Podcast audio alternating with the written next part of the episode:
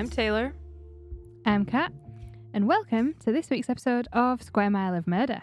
Um, so this week, in honor of the new ITV adaptation Des, we are diving straight into the life and crimes of a Scottish serial killer and necrophile, which is always a fun thing to dive into, uh, Dennis Nilsen. So, without further ado, let's get into it. Um, so one thing I forgot to put in uh, into the script was this is your no eating warning. Yeah. This I mean, This- if you've got a strong stomach, go for it. But you know, just in general, This gets not gross. A good idea. yeah. Yeah. Don't don't listen to us over your breakfast this week. No. Uh, in the late afternoon of February 8th, 1983, an emergency plumber was called out to 23 Cranley Gardens in Muswell Hill, North London. Uh, following complaints from one of the tenants about drainage problems in the building and bad smells coming from the drains. Perfectly routine call out. Mhm. 23 Cranley Gardens was a townhouse that had been converted into three separate flats. So all the properties shared the same drainage system, which is really fucking annoying when you live in old buildings like that. Mhm. Uh, the plumber, Michael Cattran, discovered what he initially believed to be, quote, butcher's prepared meat. Basically, what looked like meat on the bone. So it looked like waste from a butcher's shop. But it was late and getting dark, and his supervisor, Gary Wheeler, agreed that they would return first thing the next morning to properly examine the drains and figure out why it was full of bones and meat. Yeah, because I don't think there are too many like work from home butchers. No. No. Especially not in the 80s. I mean, not even in this economy. Yeah, exactly. The next morning, Cattran and Wheeler returned, but they discovered that the bones and meat had been removed from the drains. Uh, the two men were immediately suspicious, and they eventually found uh, four bones, which they believed to have come from a human hand. Uh oh. So they contacted the police. I mean, even in your butcher's waste, that's not what you want. No. You no hands, please. Hands off. The pipe in uh, that the bones were found in was connected to the waste system for the middle and upper floor flats. Uh, but at the time, only two of the flats were occupied the uh, top floor and bottom floor flats. The one in the middle was empty at the time. So, um, the bones and flesh were sent off to a pathologist who confirmed that they were indeed human remains um, and that uh, the victim in question had been strangled. And again, we're to get graphic and gross.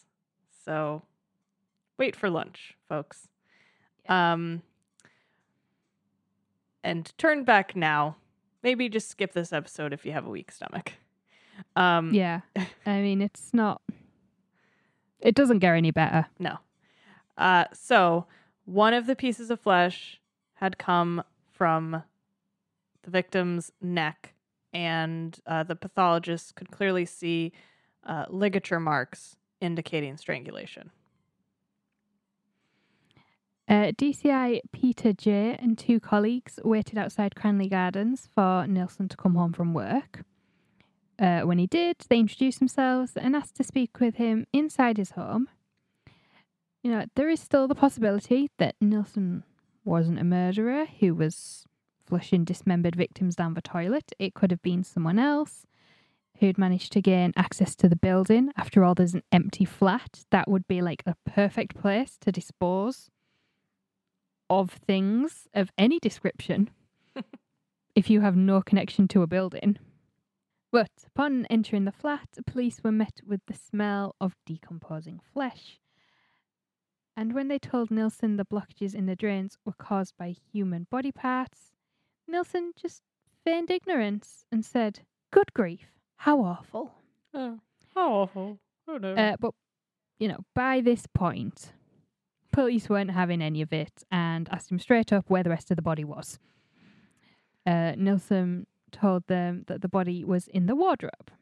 And police didn't try to retrieve the body. They kind of went and looked and saw where it was and were like, yeah, we're going to get, you know, scene of crimes in here.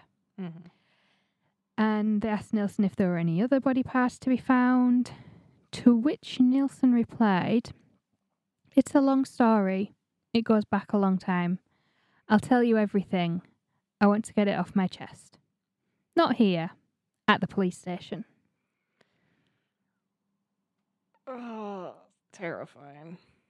It's Um, a bit ominous, isn't it? it is ve- like when when your criminal is like, "Listen, guys, I'd like to talk to you down at the station." You know that's not good. So, um, with his, you know, lovely suggestion that they all go have a chat in an interrogation room, um, Nilsen was arrested on suspicion of murder, obviously, and put in the back of the police car. Uh, and while en route to the station, one of the officers asked Nilsen how many victims there were. And Nilsen, for his part, calmly replied, 15 or 16 since 1978. Fucking spine tingling. It's it's just the way he's described as it being like so just like Even nonchalant. keeled, yeah. just- yeah, just fifteen or sixteen, you know. No big deal. Um, so DCI Peter Jay was driving, and the other officer in the car recalls Jay almost crashing the car following Nilsen's revelation. Fair enough, man. I do not blame Yeah. you. I, I'm not surprised. Like, you're driving along, there's someone you've just arrested on suspicion of murder in the back of the car, and your pal's like, okay, come on, mate. How many? Ah, 15 or 16. What? Like over a dozen. Over Everybody a dozen. would crash. Yes. Holy shit. Um so with that stage all set up for us here, who was Dennis Nelson and what had led to his 5-year killing spree of 15 or 16 victims? Dennis Andrew Nilsen, known as Des, hence why the TV show is called Des, was born on November 23rd, 1945, in Fraserburgh, which is in northeastern Scotland. It's kind of a bit in- near Aberdeen. it's in Aberdeenshire, so same yeah. county. Um, very heavy fishing industry, that kind of thing. Um, he was the second of three children born to Scottish mother Elizabeth White and a Norwegian father, Olav Magnus Moksheim, who adopted the surname Nilsen. Ah. His father had travelled to Scotland in the Free Norwegian Forces in 1940, following the German occupation of Norway. Olav and Elizabeth married in May 1942, following a brief courtship, and the couple moved in with Elizabeth's parents. Uh, however, Olav did not take his marriage vows particularly seriously uh, and spent very little time with his new wife and his in laws, uh, instead, preoccupying himself with the Free Norwegian forces. Um, and it was later claimed that their three children, Olav Jr., Dennis, and Sylvia, were conceived during Olav's brief visits to his wife's home. Uh, the couple divorced in 1948, and Olav left the family, returning to Norway. Uh, and Elizabeth and the children remained with her parents in Fraserburgh. With his father absent, Dennis spent much of his time with his grandfather and had quite a cold and distant relationship with his mother. But in October 1951, whilst fishing in the North Sea, Nilsen's grandfather suffered a massive heart attack and died. Nilsen was only five years old, and young Dennis was not told where his grandfather was until the coffin was displayed in the family's home prior to burial, which was quite common at the time in Scotland. Now, there's a few different versions of what happened next. The first is that his mother asked him whether he wanted to see his grandfather, and you know, young Nilsen hadn't seen his grandfather for a while. Really excited. Yes, obviously, of course. He was taken into the room where his grandfather lay in an open coffin. And as he looked upon the body, Nilsen's mother told him his grandfather was sleeping and that he had gone to a better place. The second is a colder version of events, in that young Nilsen asked his mother where his grandfather was, and she pointed to the co- coffin and said, He's there. Nilsen went over to the coffin and obviously found his grandfather to be dead. Neither's particularly great. No, not so much. Nilsen would later describe this as his most vivid childhood memory. What a bummer. Um, following the death of his grandfather, Nilsen went from being an outgoing and adventurous child to being very quiet and withdrawn. He would go to the harbor to watch the fishing boats alone whenever he could. And when he was at home, he refused to participate in um, family activities and would recoil when any family member showed him any af- attention or affection. Uh, his mother remarried and had four more children in the mid to late 1950s. Nilsen was closest with his younger sister Sylvia, but he grew to resent all of his siblings due to what he believed to be uh, the unfair amount of attention shown to them by his mother and grandmother. In his early teens, Nilsen realised that he was gay and that he was attracted to his male classmates. But this is rural Scotland in the 1950s, and just anywhere in the UK in the 1950s was at best lonely and at worst a downright dangerous place to be openly gay. In fact, it was still illegal to be gay in the UK in the 1950s, and it wasn't legalised until 1967. Yeah. Because of this, Nilsen never acted on his feelings or his attraction to any of his peers, but he did molest his younger sister. Oh, good. He said his sister looked similar to some of the boys he was attracted to. And after molesting her, he decided that his attraction to his classmates was just a really weird manifestation of his feelings for his sister. no. No, no. No, no, no. I know. Um, so, unfortunately, Nilsen didn't stop uh, at just his sister. He also molested his brother while he was sleeping, but his brother woke up, um, and, you know, we're not sure what his immediate reaction was, but Olav Jr. began to think that his little brother was gay. Um, and Olav started to torment his brother publicly outing him and calling him hen, uh, which is usually a Scottish term of endearment to a woman, like, you know, darling, love, chick, whatever. Uh, but in this case, obviously, it was used to insult Dennis. In parts of like in parts of Yorkshire, especially like South and West Yorkshire, it's duck, not Duck. love or or hen or darling. It's duck. I like duck. I get hen all the time up here. Well, I get, Yeah. I love this actually. I get hen and I get pal when people aren't quite sure what the fuck I am. which is fair.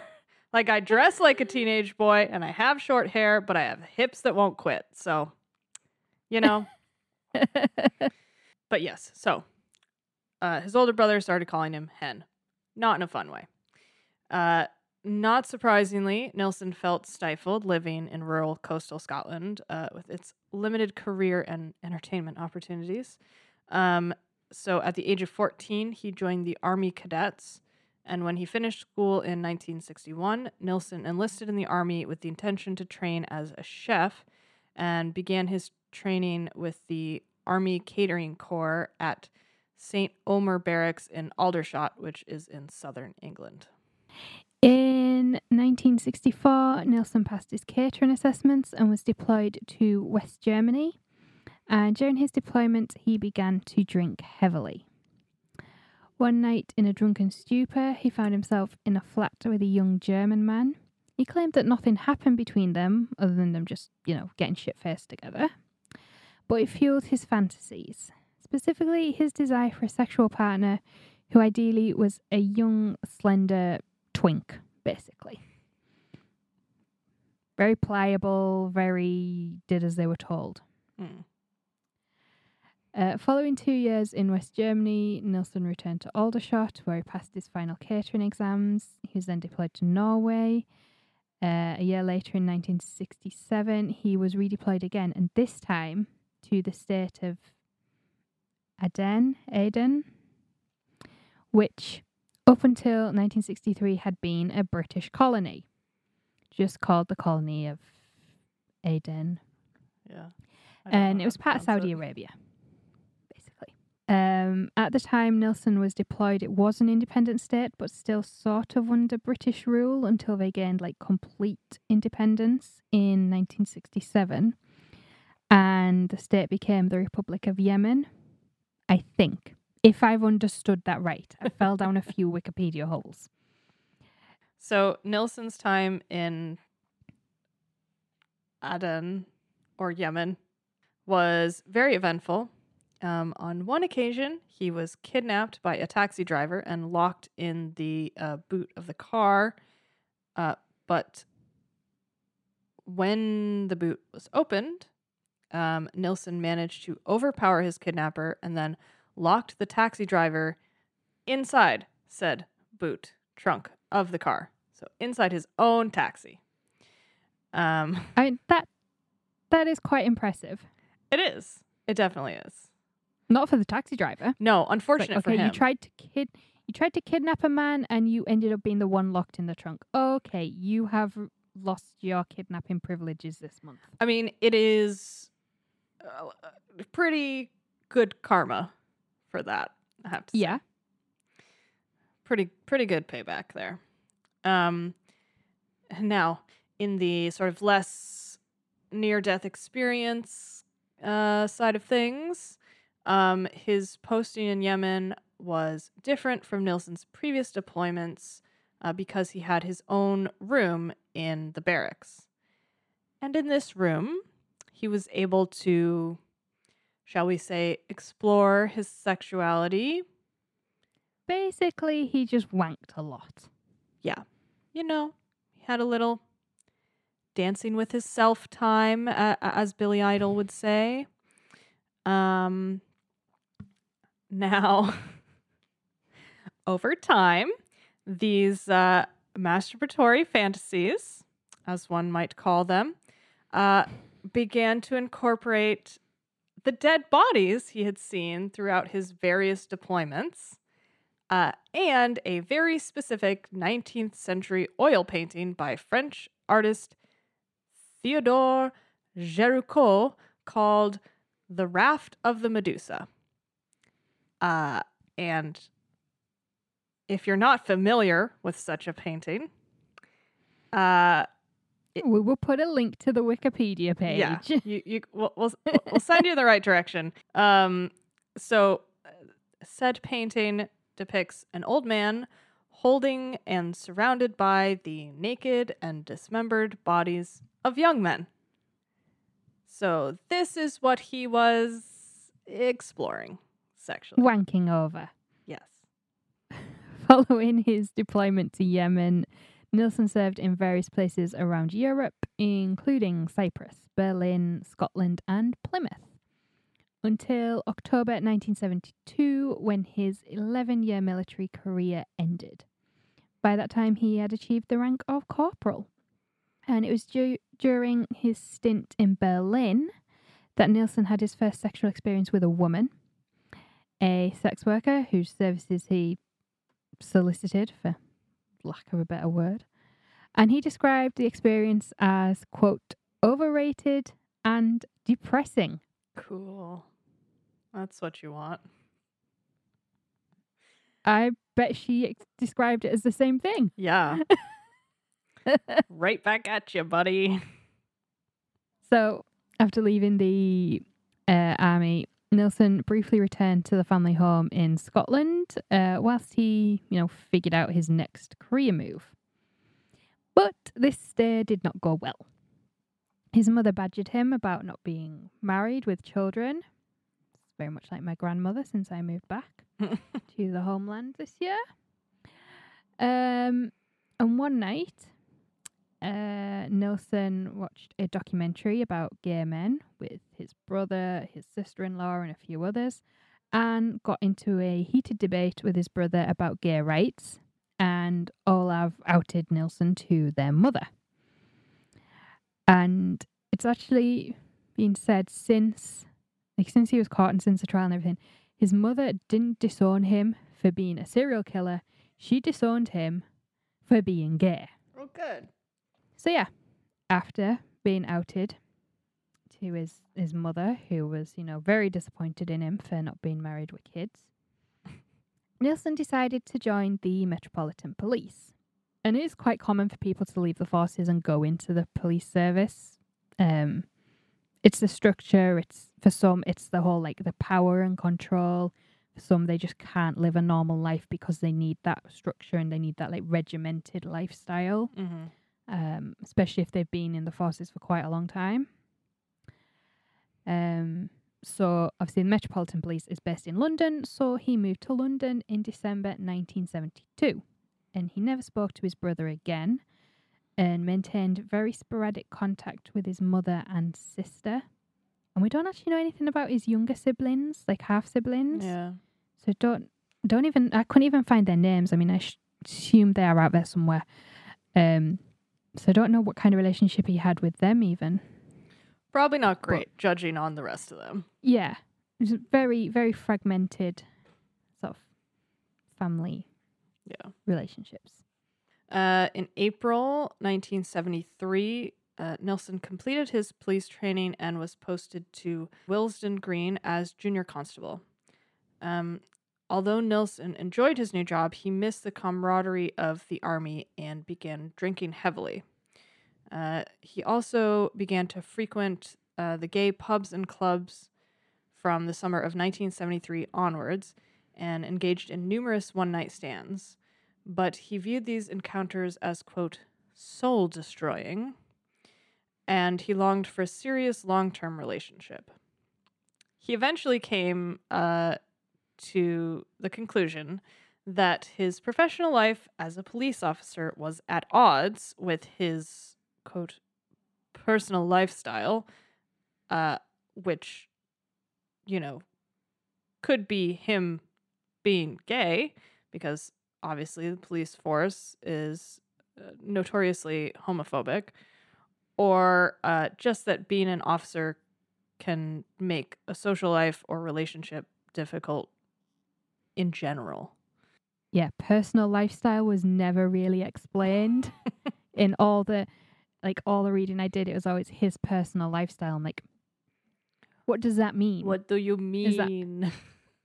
with this clash with his personal lifestyle in mind, uh, in December of 1973, Nilsen resigned from the police force. Uh, instead, he took on uh, work as a security guard, um, but the work was intermittent. And so, in his desire for a more stable income, he became a civil servant and was initially posted to the job center on Denmark Street, which is in London's West End. Uh, he was a quiet employee. His attendance record was mediocre, but he was good at his job and would often volunteer for overtime. Can you get away with having a mediocre attendance record at a job anymore? I feel like that's not a thing you can just do. I mean, employers get away with just not paying people. yeah. So, you know, I mean, I saw a job advert for a, like a full time sports journalist the other day, and it was uh, must work unpaid for X amount of time until you have proved yourself. And I was Yeah. like, go fuck It's like yourself. fuck off. Oh no. Uh, or like the the full-time job listings that also require that are listed as entry level Oh, require entry level and 10 years experience. 10 years actually saw that recently. experience and um is A graduate degree. and you know you get paid in good life experience it, and like Yeah. there are listings that actually say that i'm just like no fuck you life experience doesn't fill my Does fridge not pay the bill. like fuck off oh, anyway that annoys me so much. pay Yeah. your if employees you- pay your people people Yeah. if you're uh, the best quote I've ever seen on this, if your um if your business model requires you to not um relies on you not paying your staff, one you're a cunt and two you need a better business model. Yeah, or just don't hire staff. like Or do the fucking work yourself. yeah, exactly. Do it yourself. Like yeah, That, that's why that's why this is just you and me because we have no money. we, we don't we can't pay for interns and we've I've been the unpaid intern for too long that I would never We are to do that We are our someone own- else. Our own yeah, unpaid we are our interns. own interns. Uh, Anyway, right. Join our Patreon. Uh yeah, that's our tangent privilege is over for this episode. jo- join our Got it in early. Patreon so you can pay our interns who are us. interns are us. Okay. Uh, where the fuck were we? Oh yeah. So he often uh, volunteered for overtime, so he got paid more. Good for him. Um, in June 1982, he was promoted to executive officer and moved to the job center in Kentish Town in North London. In November 1975, Nilsen met 20 year old David Gallichan, who had recently moved to London from Weston super Mare, which is a lovely beach town in southwest England.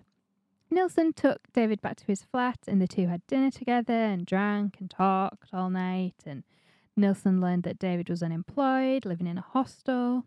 So the next morning, he didn't really want David to leave, and because David didn't really have anywhere to go, Nilsen asked him to move in with him, and David agreed. Oh, this will be good. In 1972, Nilsen's father had died, and he had left each of his children a thousand pound, which is about eleven and a half thousand pound today. Nelson had saved the money, and so when he and David decided to move in together, he used the money to help secure a larger property, although they still rented. And the two moved into the ground floor flat on Melrose Avenue in northwest London. The flat was in a bit of a sorry state, and Nilsen had negotiated a deal with the landlord that he and David would basically restore it um, and have exec- uh, exclusive use of the garden. Hmm.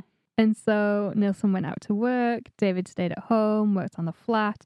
Basically, a kept man. I mean, that sounds like a pretty sweet deal if the person you're living with is nice. I mean, I'm basically a kept man. so, you know, it's a, it's not a bad life. I recommend. I mean, the option to be a kept man or woman is obviously nice, but if you want to go out to work, go out to work.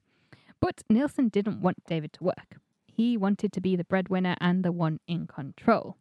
The the relationship between the two has been described as more of companionship, say, than a loving and sexual relationship. Um, apparently, they mostly slept in separate beds and rarely had sex.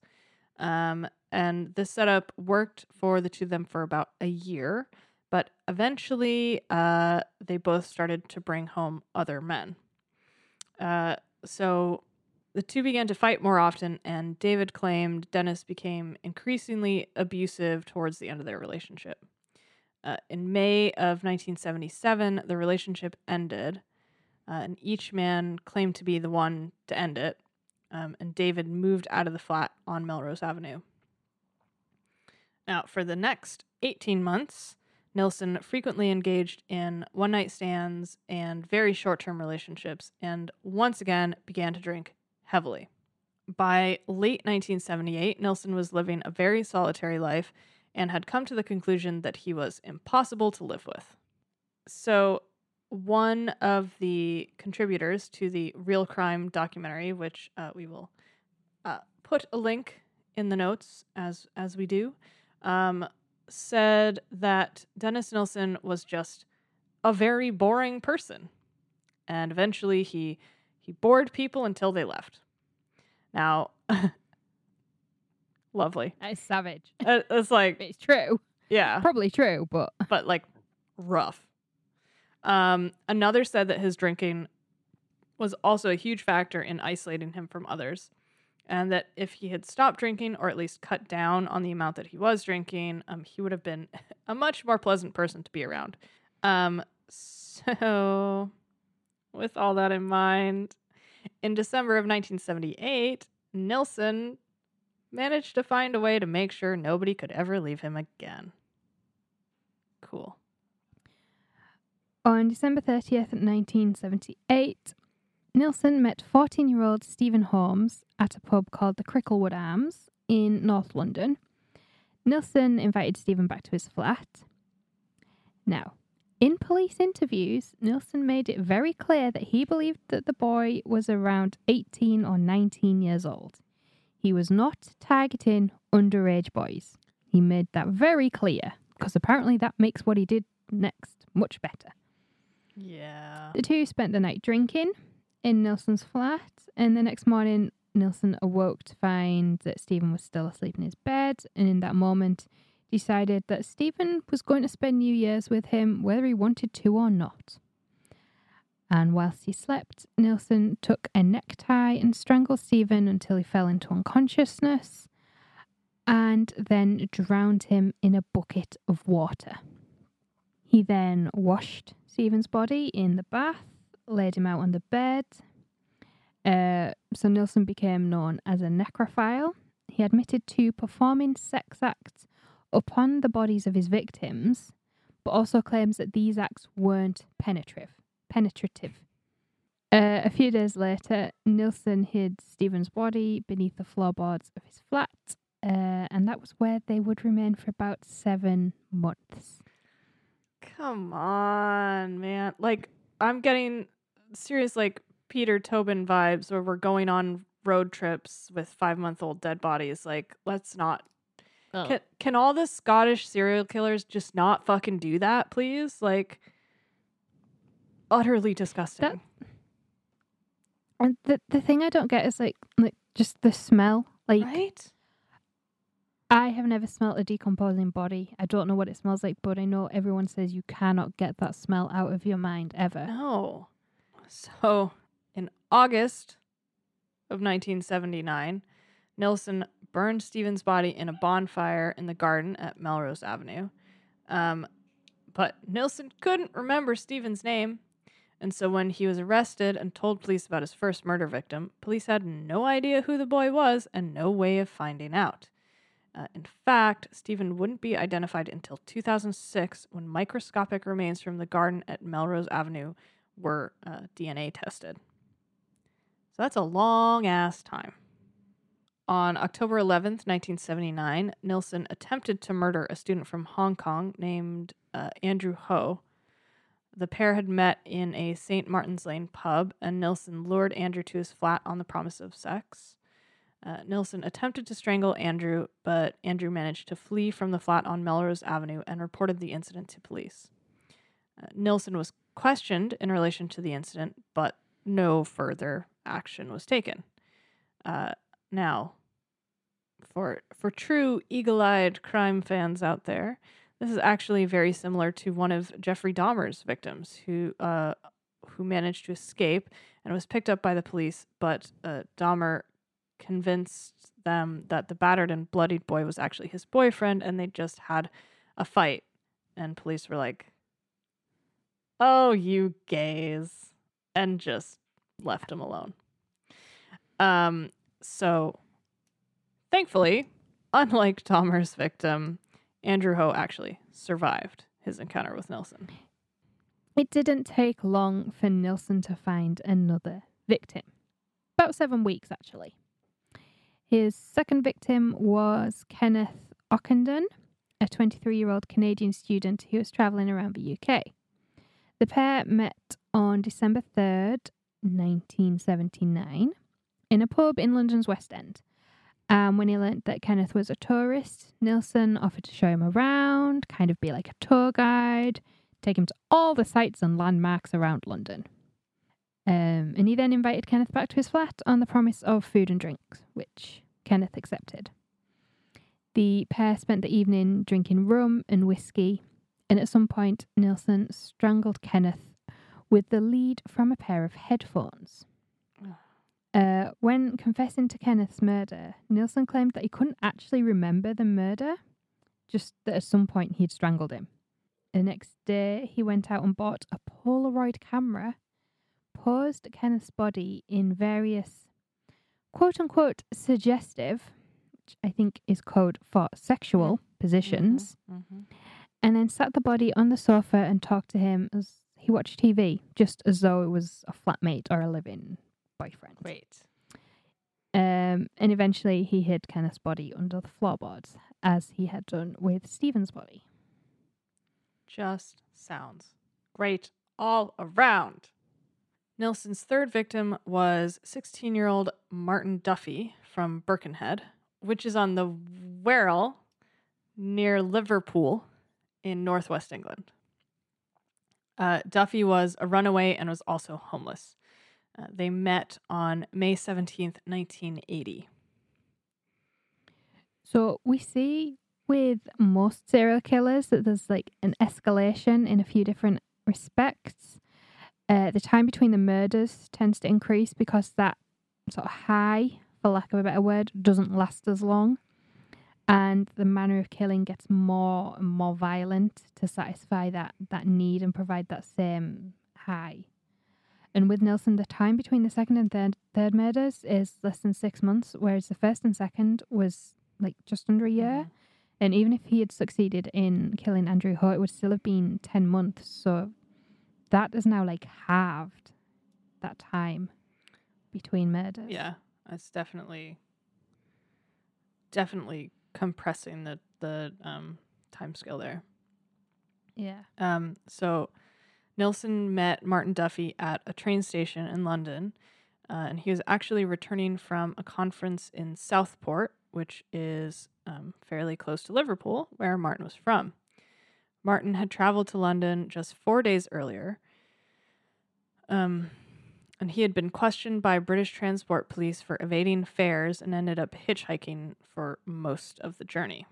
Uh, he was sleeping rough near Euston Station, uh, which is one of London's main major train stations. If if you haven't had the pleasure of of, I managed to get stranded during a fucking hurricane in Houston earlier this year, so I- know it well.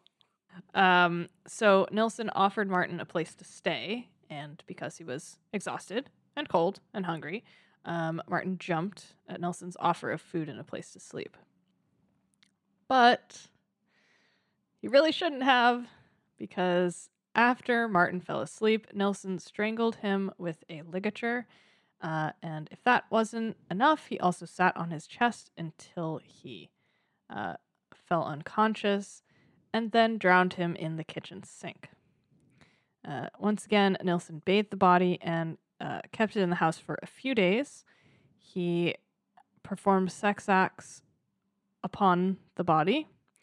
Um, uh, but when he noticed signs of bloating, he put Martin's body under the floorboards.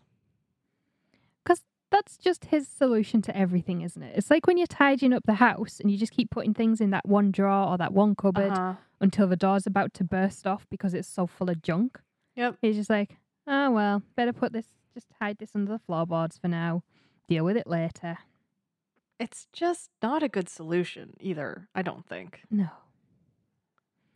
And just three months later, Nilsen would claim his fourth victim. In August 1980, um, so even Nilsen himself isn't sure of the date. Great. Uh, Nilsen met 26 year old William Sutherland, originally from Edinburgh. He was living in London and had turned to sex work to support himself. The pair met at a club in Piccadilly Circus, and Nilsen also couldn't, res- couldn't recall exactly how he killed William Sutherland. Knew he strangled him, but other than that, he couldn't recall any details. Just that in the morning, there was another dead body in his flat. I mean, I'm gonna take a wild guess and say he strangled him and he drowned him, and then at, at a certain point, he put him in the floorboards. Like, I mean, that would be in keeping with him, but if you wake up and you're just like, oh, there's another dead body in the flat, at that point, you need to have a word with yourself. I know, like, that's one of those, like, look at your life, look at your choices moments. because, like, bro, what are you doing here? Um, so between autumn 1980 and April 1981, Nilsen murdered another seven victims. Uh, unfortunately and, and tragically, none of them have ever been identified. Now, Nilsen confessed to all of these murders, uh, but then did recant some of those confessions later on. Um, the first one was in September 1980. Nilsen met this man in the Cricklewood Arms again. Um, uh, the, and he described the man as an Irish laborer with rough hands uh, between the ages of 27 and 30, but that's all he could remember about him. Um, in October, he met a male sex worker in the Salisbury Arms who he described as slender, um, between the ages of 20 and 30, uh, and as being either Filipino or Mexican with, quote, gypsy like features, although we're not really sure what that means or implies. Casual racism is what it means. Yeah. But like what Well- those features may be, who knows? Yeah, that's Mexican, Filipino, s- gypsy like in some way. Gypsy esque, I guess. Um, yeah, that. So apparently, the word gypsy in itself isn't offensive. It's how you use it. So if you use gypsy, it could refer to like travelers, like Irish Mhm. travelers, or it could refer to like the Roma- Roma, Romani, yeah. community, or Romani, Rom, Roman, Romanchi. How there's a few different words Yeah. for it Yeah. but they don't look the same. They all have their own identifying features, and individually, everyone looks different anyway. Yeah. So, what the hell does this person look like? I think he just didn't remember and he just pulled the first three like things he could think of out of out of thin air. In November, he met an Englishman who he described as a vagrant in his 20s. I hate that word, vagrant. Vagrant, yeah. Uh, he met the man in the Charing Cross area of London where the young man had been sleeping in a doorway. Uh, Nilsen took him back to his home on Melrose Avenue and strangled him while he slept. Nilsen said he believed this victim's life had been one of long suffering and that the act of killing him had been, quote, as easy as taking candy from a baby. Just no, stop it. It's the same like oh um I relieved him of his suffering. Like Oh. bullshit. Like, it's the same like John List. Except this is even worse because you Mhm. didn't even fucking know the guy. Yeah. In either November or December, Nilsen couldn't remember, he met a man he described as a long haired English hippie, aged between 25 and 30. Uh, after the like pubs had closed in London, which would be around 11 o'clock at night, or maybe even 10 o'clock at night, I can't remember. Like closing time is, you know, Night. in the once it gets dark, Yeah. it can be any time, but now, but it used to be either ten or eleven o'clock, depending on where you were. But Nilsen wasn't happy with just murdering this man. He then dissected the body and placed him beneath the floorboards. Great. And remember, Nilsen trained was like trained in the catering corps in the army. He had butcher's training. Ah, yes. So at some point, this flat began to smell absolutely and completely and utterly awful, as you might imagine, because of the eight dead bodies underneath the floorboards. Shocker. Yeah. uh, f- that, you know, just uh, months. I, I can't. Mm, no, no, no, no. So, Nilsen decided to remove all the dead bodies from the flat.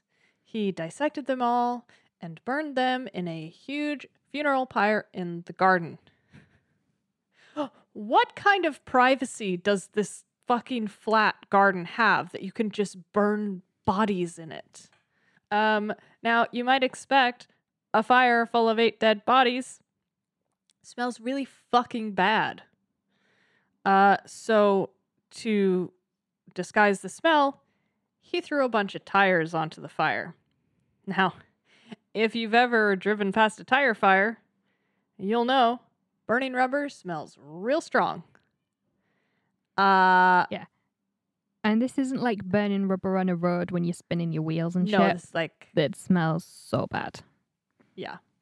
Um now, if this is, wasn't bad enough, because it was already pretty fucking bad, the neighborhood children then went out and played and danced around this bonfire.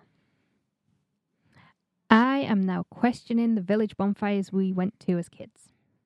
1981 didn't slow Nilsen down, and between New Year's and April, he killed a further three men, all of whom still remain unidentified. On January 4th, he met a man he described as an 18 year old blue eyed Scot at the Golden Lion pub in Soho.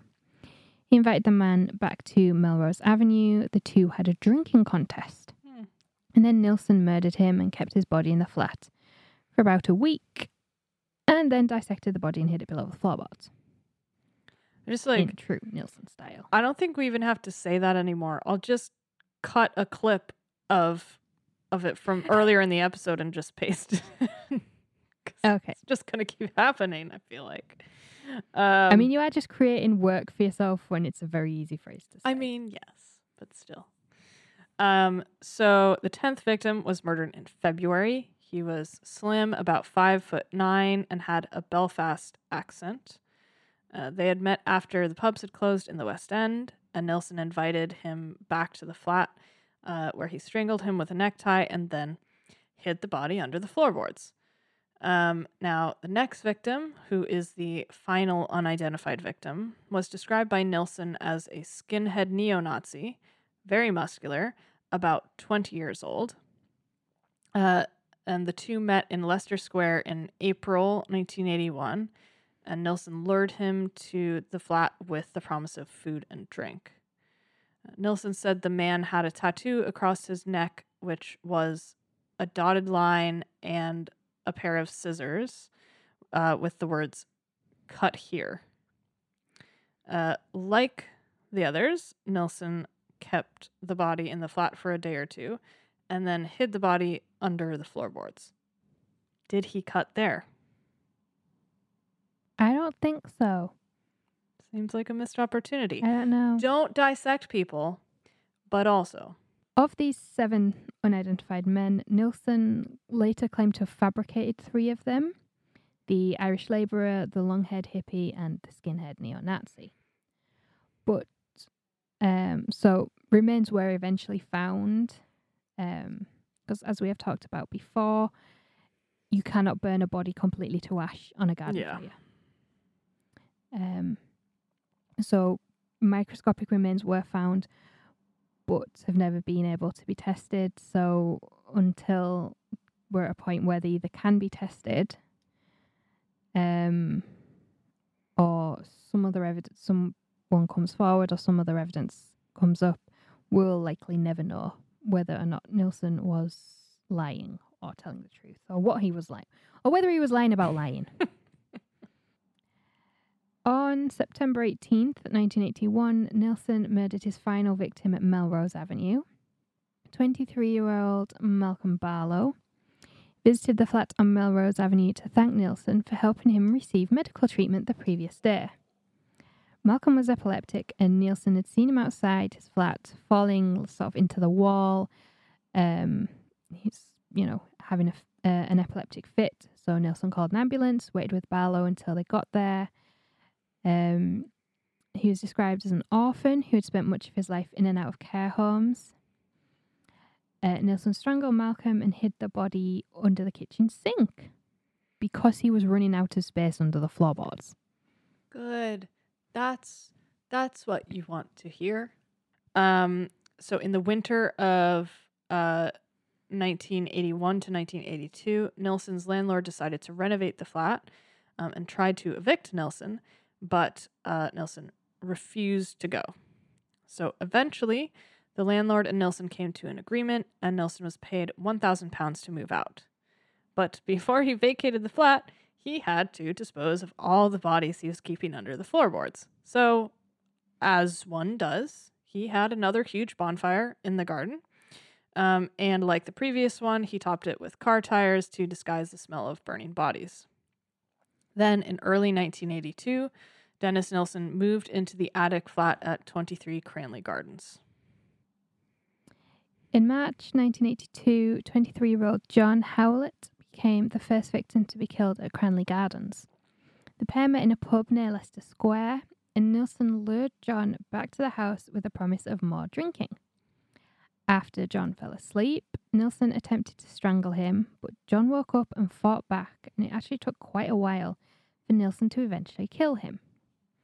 In the fight, Howlett managed to, or tried to strangle Nilsen, but was eventually overpowered due to being, you know, absolutely paralytic drunk.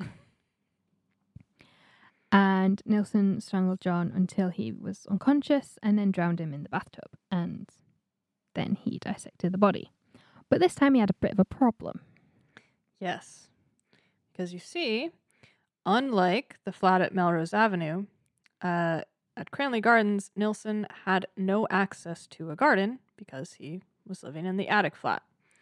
Uh, and he also couldn't keep the bodies under the floor, probably uh, because, you know, there's a floor below you and someone might Yeah, smell it's- that. Yeah, it's the same thing. It's because he's in the attic flat. If you put the body under the floorboards, you would eventually start to see signs of that Under- on the yeah. ceiling. On the flat There would be staining and, and things like that on the, the ceiling below. Not as sneaky. Yeah. Um, yeah, I realized I didn't word that very well. I knew what I meant.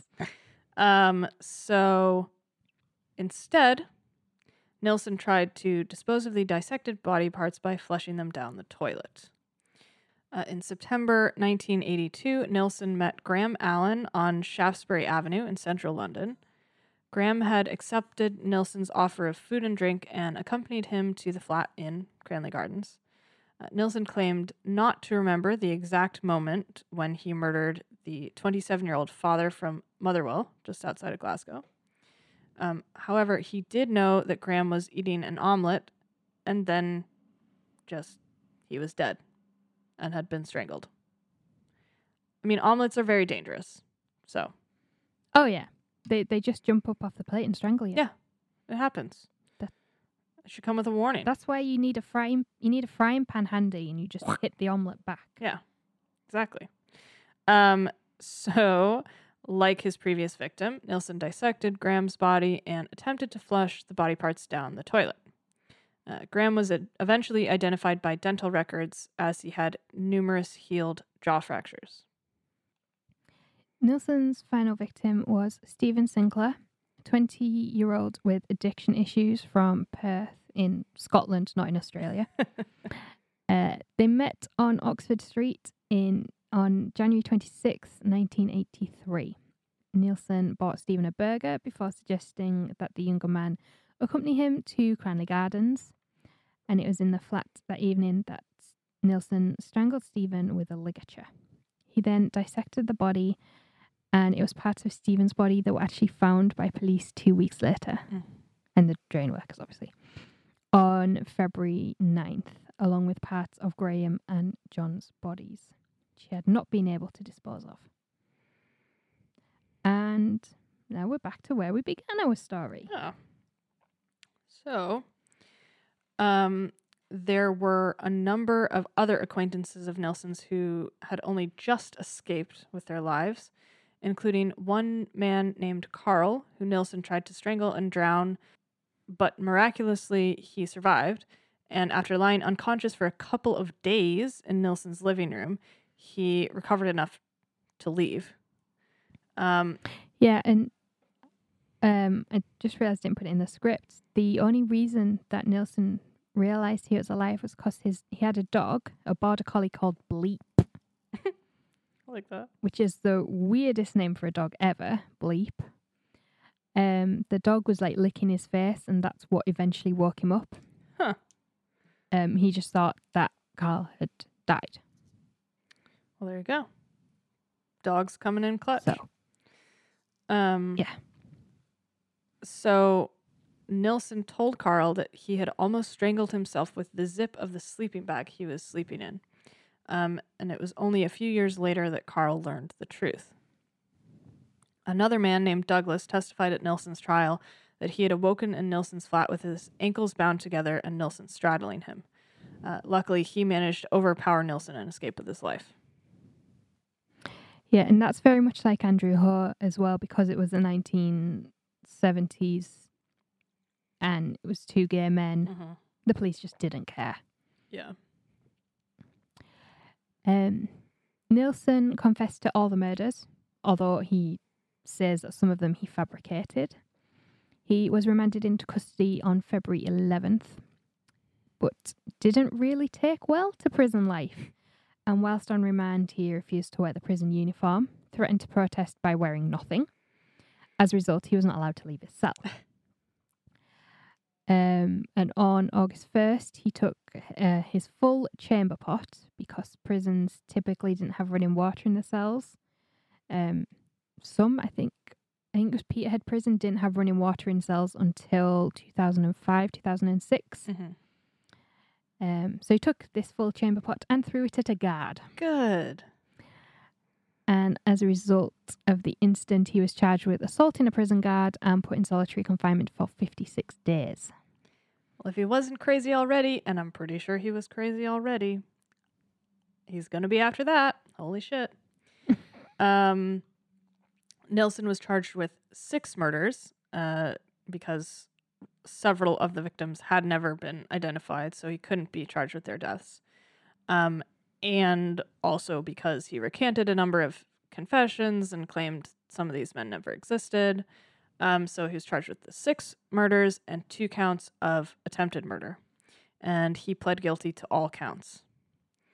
Uh, much of the argument at his trial was based around whether or not Nilsen was in his right state of mind when he committed the murders. The prosecution argued that he was sane and showed premeditation, but the defense argued he suffered from diminished responsibility and should therefore be charged with manslaughter with manslaughter rather than murder. In the opening statement, the prosecution used part of Nilsen's confession he had given to the police, saying, At the precise moment of the act of murder, I believe I am right in doing the act. Adding, the Crown says that even if there was a mental abnormality, there was not sufficient to diminish substantially his responsibility for these killings. So basically, even if he was in any sort of diminished capacity, it was not enough to absolve him of responsibility for killing these men. Yeah. Um, on November 4th, following a 10 day trial, Nilsen was found guilty and sentenced to 25 years to life in prison. He was transferred to Wormwood Scrubs in London. And uh, in My Life with Murderers, uh, which is a book by criminologist David Wilson, who was the youngest ever prison governor in the UK, uh, his first po- he talks about his first posting, which was to the Scrubs, um, and it was at about the same time that Nilsen was was sent there, and he talks about it a lot in the book, and it's really interesting. After the Scrubs, Nilsen spent time in Parkhurst Prison on the Isle of Wight. Uh, he spent time in our, you know, friend of the podcast, old favorite, the Monster Mansion, aka Wakefield Prison, um, Full Sutton Prison, and Whitemoor Prison. Um, he was often moved for his own safety. Uh, in 1994, 11 years after his trial, Nilsen's original sentence of uh, 25 to life was changed to life in prison without the possibility of parole. Um, Nilsen accepted this sentence and is rumored to have said that had he not been apprehended, he would have kept killing. Uh, in 2003, he was transferred back to Full Sutton in the East Riding of Yorkshire, but not East Yorkshire. Yeah. So you have North Yorkshire, South Yorkshire, West Yorkshire, and the East Riding of Yorkshire It's not East Yorkshire for some reason, and people get very, very uh, defensive about it, which is why I'm always like, don't shorten it to East Yorkshire. okay. You can also refer to the other three as like the North Riding, the South, and the West Riding. Interesting. Not a terminology I have ever heard before. Um, Yeah. So he would remain Yeah. there until his death. Nilsen was not a particularly popular prisoner with the inmates nor with the guards and made frequent petitions to the Home Office and eventually the European Court of Human Rights, which was the highest court in the UK and I think it still is for like the rest of the EU, but now obviously because we're leaving, technically have left. Um, I don't think that we, I don't think it's our highest court anymore Probably not. Uh, one of these complaints, which I absolutely love uh, and just had to share, is from 2001. So, Nilsen was a subscriber to a number of pornographic magazines, which apparently is allowed in prison. And he brought a judicial review against the prison service, citing that the homosexual softcore pornography magazines to which he regularly subscribed had some images and articles of a more explicit nature removed before the magazine reached him because if you don't know, I assume most people do. In prison, they read your mail before they give it to you because you know you could be making escape attempts Yeah. and things like that, or all sorts could be smuggled in via the mail. Um, you know, sheets of acid, things like that. Mm. so you could pretty much try and smuggle anything in. Um, or make any kind of plan so they read and take like photocopy your letters or anything that gets sent to you in the post. Um, so the legal case he brought against prison service was dismissed because he could not establish that any breach of his human rights has occurred. So yeah, basically, you don't have a human right to porn. Not in prison, anyway. Obviously, they're gonna fucking. Uh, just duh, guy. Come on. Um. Yeah. On May 10th, 2018, he was taken from Full Sutton to the York Hospital with severe stomach pains. He had surgery to repair an aortic aneurysm, but suffered a blood clot as a result and died on May 12th. Uh, now, full autopsies must be carried out on all uh, who die in prison custody, and Nilsen's autopsy showed that he had died from a puln- pulmonary embolism and retroperitoneal hemorrhage. Of Nilsen's victims, only three had permanent addresses at the time of their deaths Stephen Holmes, Kenneth Ockenden, and Graham Allen. And I believe from the reading, everything I've done, these were the only ones who were reported missing as well, Mhm. although there are conflicting reports about that. So I think part of this goes back to you know the argument of diminished responsibility. He purposely targeted the you know quote unquote less dead Mhm.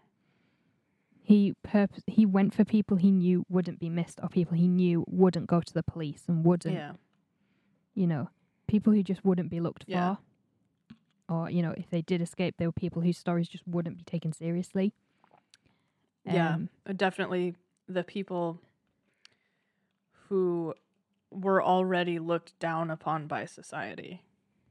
to me that definitely plays into you know sort of premeditation and and opportunist opportunism as Yeah. well um but yeah he he knew who wouldn't be looked for Yeah. Um, so, in the 37 years since his arrest, uh, Nilsen has been the subject of much debate, um, offender profiling. Uh, there have been countless books and documentaries. He said himself uh, that he was never able to fully explain why he killed or what compelled him to murder. Um, although it has been widely accepted that he killed for company. Since the death of his grandfather, he had always associated love with death and had problems when it came to socializing and communicating with others. Uh, it's generally understood that he killed for company because the dead could never leave him. And although uh, he kept killing, because obviously without embalming or mummification, you can't keep a dead body for very long. So that is the absolutely twisted case of Dennis Nilsen killing for company. Wow. There isn't really a lot more to say on that. I think we've covered it our thoughts on that pretty well. Yeah. Um he he was obviously he had that, you know, some kind of trauma from his childhood to do with his grandfather Mhm. dying and that, you know, conflation like conflating love and death together, but lots of people lose their grandparents really young. I was 5 when my both my grandmothers died like 6 uh, 6 weeks apart when I was Mhm. 5. It doesn't turn you into a serial killer. No. There is something else going on. Yeah. And I don't believe, I don't buy diminished responsibility at all because, like I say, he went after the less dead. Yeah, and also just like the sort of calmness with which he approached approached the police during his initial encounter with them. They're just like, yeah, He, there's there's a dead body in my closet. Yeah, there were 15 or 16 people that I murdered. Like, yeah, he he knew what he was doing and he knew it was wrong. Yeah. And like clearly over over time he like recanted stuff and and to, you know lied about stuff this and that. So like this whole oh well I just woke up and he was dead or he was just eating an omelet and then he was dead. It's like Mm. yeah, okay, but that's according to you. They're dead. They can't tell us otherwise. So like Yeah, I don't really buy diminished responsibility in that case because he's clearly he's an unreliable, you know, narrator for lack of a better word oh yeah, by a lot. yeah, um, and that I think is everything we have to say. yes. This episode is long enough already.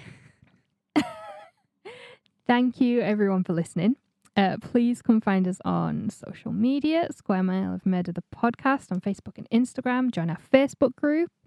Uh, tell us what you think about the case. Tell us if you've been watching uh, the TV show. Mhm. We will have been posting about it the last couple of days. Um, so yeah, come and talk to us about that.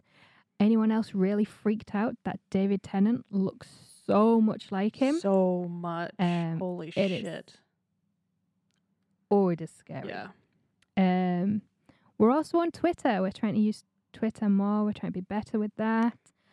Personally, I hate. I hate Twitter too. Twitter and public, Twitter and public transport are where you see the worst in humanity. But come and find us anyway. We are there at Square Mile Pod. Yeah, the other thing that we're yeah. doing on Twitter is we're um we're going to be sharing a lot of the like sources that we use to put together each episode. So if you're interested in like deeper reading or more specific reading on specific subjects in each episode, then go check that stuff out. Yeah. And um, yeah, just come and talk to us. We, we like talking to Yeah. people sometimes. Uh, thank you for all your case suggestions. I think we've got them planned out now, going from you know through October, November, and December. Uh, so keep an ear out for them. As always, you can just suggest cases to us on social media. There's not many we will outright reject. No. Yeah, and like uh, going going with that idea, you know, we got several suggestions, awesome suggestions from you guys. Um the last time we put out a call for uh cases to cover and the only ones out of those suggestions that we aren't going to do are ones that we had already done. So, um Yeah, I think yeah. so. you know, we're pretty much up for anything. Like any, it doesn't have to be murder either. Like you know, if you've we love yeah, fraud we love like a a, a scandal. is our favorite. um, so if you have any fun ones that aren't Mhm. uh floorboards full of dead bodies, let us know. Uh, so yeah, um, and if you haven't already, and you would be so kind, we would very much love it if you could um go give us a rating and review on Apple Podcasts, Google Podcasts. I don't know if you can do it on Spotify, but if you can, go do it there too. Yeah. Um, Um, you can't do it on Google. I don't Okay. think Google Podcasts Well, because that's what I use. to be fair, Apple Um, Podcasts is the big one in terms of podcast like charts and distribution. Yeah. So if you're using that, that would be cool. Um Yeah. Uh, it helps us reach more people.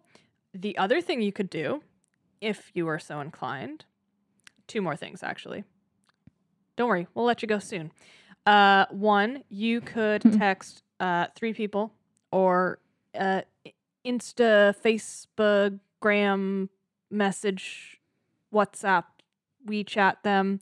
I don't know what the kids are doing these days. TikTok your friends and tell them about our podcast if you think they would like it. Um, and because because that's also really a good way to you know share share not the joy so much this episode. We didn't really share the joy. we shared the carnage. Yeah. But uh, y- you get you get what I mean. Go bug your friends, and if you would like, come and join our Patreon.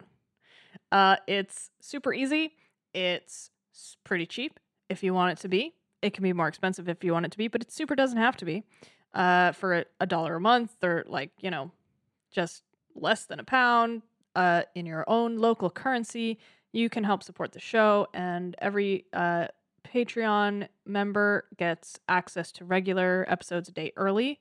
Um, we have exclusive stuff for you on Patreon. We have like uh little pin badges, Merch. stickers, um you know, uh, bonus episodes. So go check that out. Um we're also going to be uh asking our patrons what they want to hear bonus episodes on. So, yes. you know, be a part of it. Get get into it. Y'all. Yeah. It's it's going to be fun. Yeah. And now, class Yes. dismissed. Thank you for listening. We will see you soon with some more, hopefully less graphic content. Yes. That would be nice. Thank you for listening. Bye. Bye.